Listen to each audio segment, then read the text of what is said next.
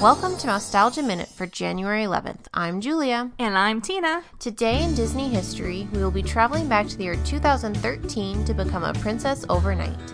On this day in 2013, Disney Junior premiered its newest series, Sofia the First.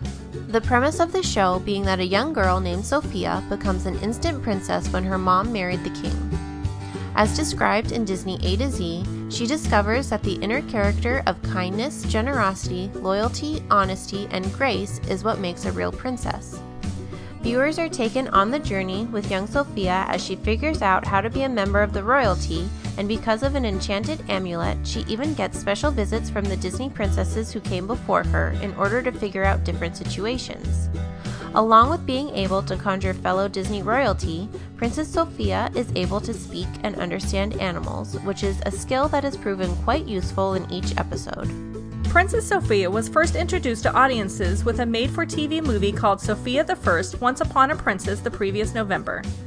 There was initially some backlash because of her there was initially some backlash because of her appearance blue eyes, fair skin, and light hair that didn't match the Hispanic ethnicity of the character.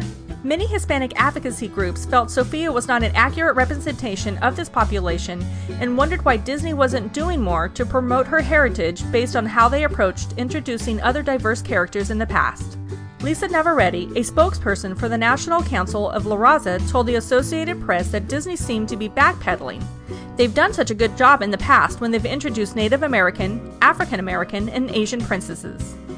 They made a big deal out of it, and there was a lot of fanfare, but now they're just sort of scrambling.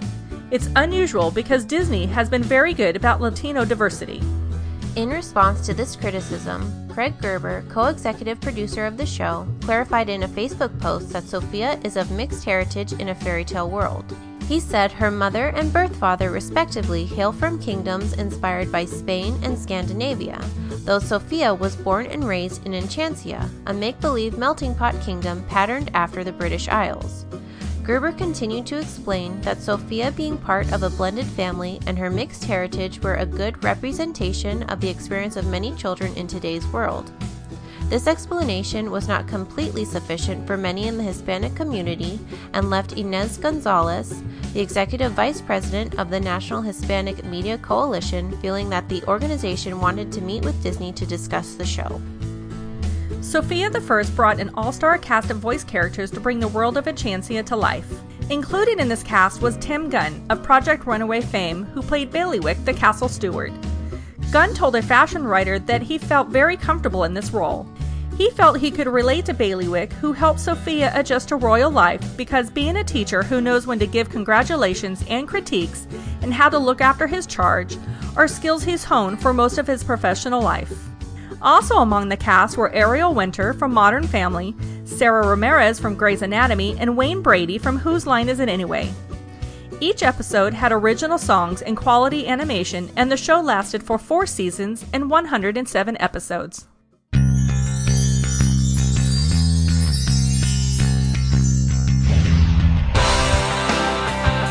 Also on this day for January 11th, in 2017, the Iron Man experience opened in Hong Kong Disneyland. Now it's time to say goodbye, so for Mousetalgia Minute, I'm Julia. And I'm Tina, and we'll see you real soon. To contact Mousetalgia Minute, email minute at mousetalgia.com. Some music files provided by FBBTS.com.